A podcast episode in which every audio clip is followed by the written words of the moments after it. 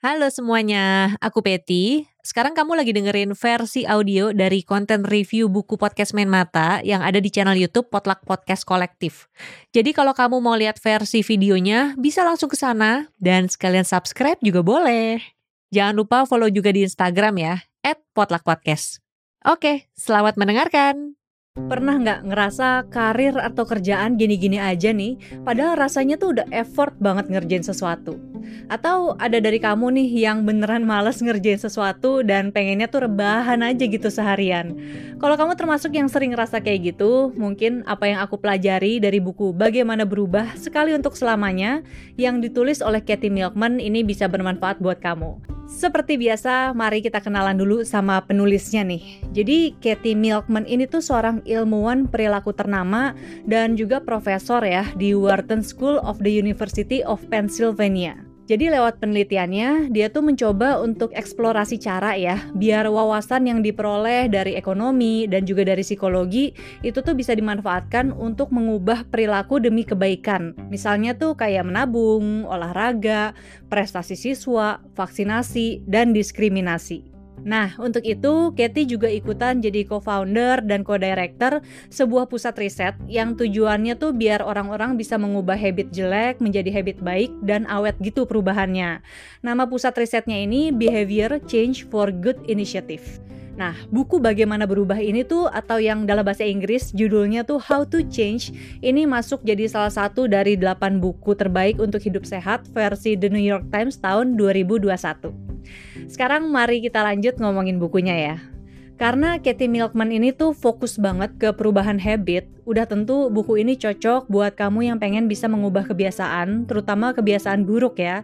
Misalnya nih kayak kebiasaan menunda sesuatu, padahal tugas atau kewajiban kamu tuh lagi banyak-banyaknya. Secara garis besar, buku ini tuh membahas gimana seseorang bisa melakukan sebuah perubahan dalam hidup.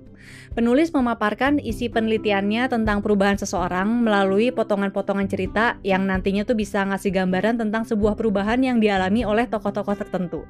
Buku ini tuh terbagi menjadi 8 bab dan dari ke-8 bab ini buatku sendiri ada tiga poin penting ya yang bisa diambil. Yang pertama itu tuh pentingnya waktu dalam menentukan perubahan. Terus yang kedua, menggerakkan godaan dan kemalasan untuk mencapai tujuan. Dan yang ketiga, mengapa saran penting untuk meraih sesuatu. Mari kita bahas satu persatu. Yang pertama, pentingnya waktu dalam menentukan perubahan. Jadi, Katie memulai buku ini dengan cerita tentang dirinya yang diundang oleh Google. Waktu itu ada sebuah pertanyaan yang bikin dia tuh terpaku ya. Pertanyaannya itu diajukan sama seseorang bernama Prasad Shetty. Dia ini alumnusnya Wharton dan juga wakil presiden dari Google. Jadi dia nanya kayak gini, Apakah saya tahu kapan Google harus mendorong karyawannya untuk memanfaatkan berbagai sumber daya itu? Adakah saat yang ideal di kalender atau di karir seseorang untuk menganjurkan perubahan perilaku? Pertanyaan ini tuh bikin penulis berpikir dan dia tuh lalu nunjukin jika kita ingin memajukan perubahan perilaku secara efektif, tentu saja kita perlu mengerti kapan harus memulai. Dan ini nunjukin kalau waktu itu tuh penting banget untuk melakukan perubahan. Contoh sederhananya, misalnya nih, kamu pengen memulai kebiasaan membaca buku. Kamu bisa nentuin dulu kapan kamu mau membaca buku gitu ya, waktu yang pas tuh kapan. Misalnya, mungkin bisa menjadi resolusi awal tahun baru, atau juga mulai coba baca di awal bulan. Nah, ini tuh bisa memotivasi kamu ya untuk rajin membaca buku, walaupun dalam prosesnya ya mungkin nggak selancar yang kamu pikirkan. Tapi ya minimal nantinya tuh kesampaian dulu deh pokoknya biar motivasi kamu tuh terbentuk dan lama-kelamaan kelamaan jadi pengen baca buku-buku yang lain lagi juga. Poin penting kedua yang bakalan kamu dapetin dari buku ini adalah menggerakkan godaan dan kemalasan untuk mencapai tujuan.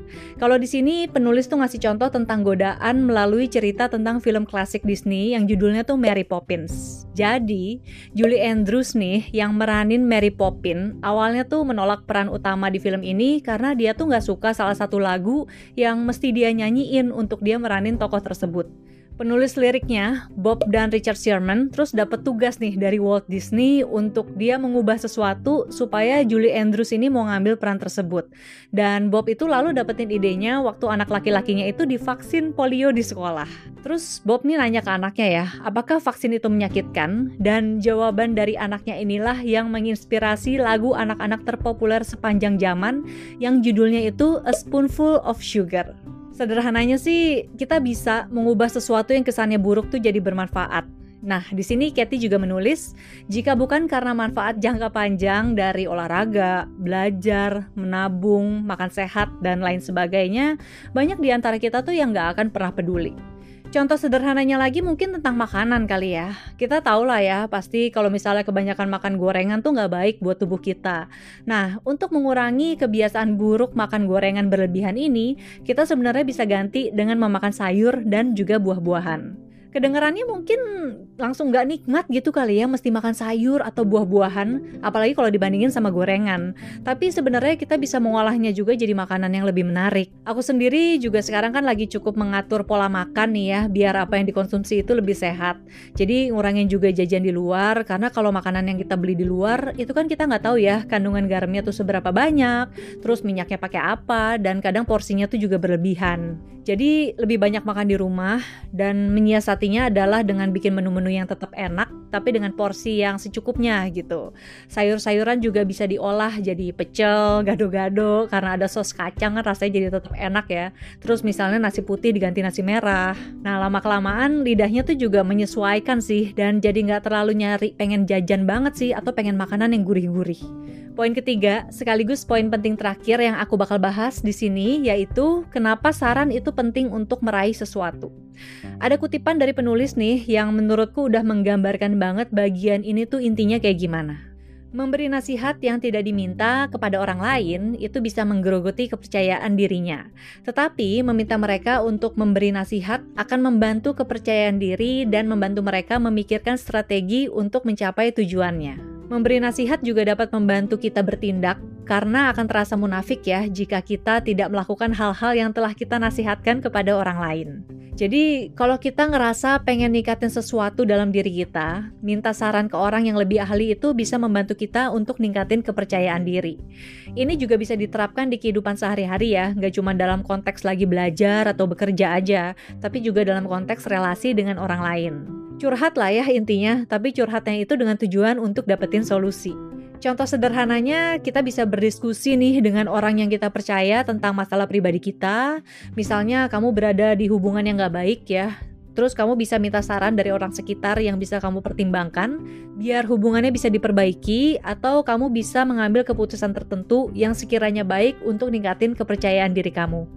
Jadi, kalau kamu pengen mengubah sesuatu dalam hidup kamu, menurutku buku ini tuh cocok banget untuk dibaca. Isi bukunya bisa jadi gambaran dan juga pelajaran kalau perubahan itu tuh memang bukan sesuatu yang instan dan ya perlu dilatih gitu biar tetap menjadi perubahan yang baik. Studi-studi kasus di dalam buku ini juga bisa menjadi refleksi buat kita supaya terus ingat untuk menjadi seseorang yang lebih baik lagi setiap harinya. Pokoknya kalau kamu ngerasa hidup kamu kok sekarang gini-gini aja gitu ya, terus nggak tahu nih progresnya saat ini udah sampai mana, nah coba deh baca buku ini. Yang namanya mengubah kebiasaan emang nggak mudah ya, dan pastinya perlu melewati beberapa proses supaya kebiasaan yang kita pengenin itu bisa jadi otomatis. Nah sayangnya memang buku ini tuh nggak ngasih data atau gambar yang bikin penjelasan dari penulis tuh jadi lebih menarik.